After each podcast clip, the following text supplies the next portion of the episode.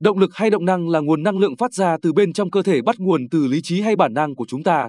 Nó đóng vai trò như động cơ của chiếc xe vậy. Chúng ta rất khó làm được việc gì nếu không có động lực.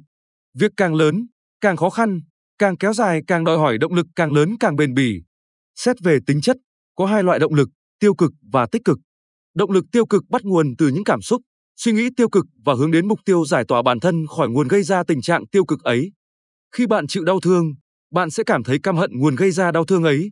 Đầu tiên bạn sẽ tránh xa nó, tiếp đến bạn sẽ tìm mọi cách trả thù, gửi trả lại sự đau đớn bạn đã trải qua. Mô típ này rất phổ biến. Trong các phim kiếp hiệp, khi bị đánh bại, kẻ bại trận sẽ căm tức và lao đầu vào tập luyện ngày đêm để nâng cao võ công, tìm ngày trả thù. Trong đời sống hàng ngày, khi bạn thua kém ai đó và bị họ coi thường, lòng căm giận sẽ bùng lên tiếp hàng tấn động lực cho bạn làm việc quên ngày đêm để chờ ngày trả lại nỗi nhục cho kẻ đã gây ra nó. Vì vậy, bạn có thể gọi động lực tiêu cực là động lực trả thù. Ngay khi ai đó làm tổn thương bạn, trong thoáng chốc trong lòng bạn dâng trào một cảm giác thù hằn mãnh liệt và rất có thể bạn sẽ lao đầu vào cuộc trả thù ấy với mọi nguồn lực trong tay.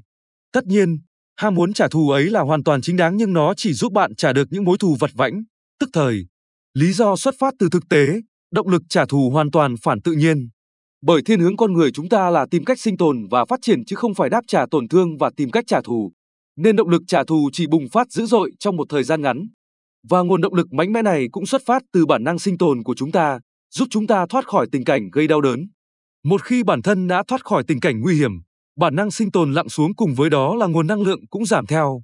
Đó là lý do vì sao trong cuộc sống, chắc hẳn ai trong chúng ta cũng thù hằn ai đó và rất muốn trả thù họ. Tuy nhiên, ngay khi nỗi đau qua đi, động cơ trả thù dần dần chìm nghỉm và biến mất sau một thời gian ngắn. Nên hiếm ai trong chúng ta trả thù thành công và đó điều đáng mừng cho xã hội. Còn đa phần những ca trả thù thành công đều diễn ra trong thời gian rất ngắn ngay lúc động lực trả thù tuôn trào mạnh mẽ, đâm chết bạn ngay trên bàn nhậu. Tổ chức đâm chém nhau khi mâu thuẫn trong lúc tiệc tùng, đánh người va quẹt giao thông hay tới nhà hành hung người chửi bới mình trên mạng xã hội. Bạn có thể thấy động lực tiêu cực mau nở sớm tàn, không thích hợp làm nền tảng cho những mục tiêu lớn cần thời gian dài như tích lũy tài sản, làm giàu hay thông thạo một lĩnh vực nào đó. Tất nhiên, bạn có thể duy trì động lực tiêu cực bằng cách dùng tới sự áp đặt của lý trí. Bạn sẽ đạp vào đầu liên tục trong thời gian dài sự gợi nhớ về nỗi đau đã trải qua hay một câu khẩu quyết trả thù nào đó. Ví dụ, việc nhớ lại liên tục nhiều tháng trời cảm giác tổn thương sâu sắc khi bị người yêu bỏ rơi vì nghèo sẽ giúp bạn kéo dài thời gian tồn tại của nguồn động lực tiêu cực.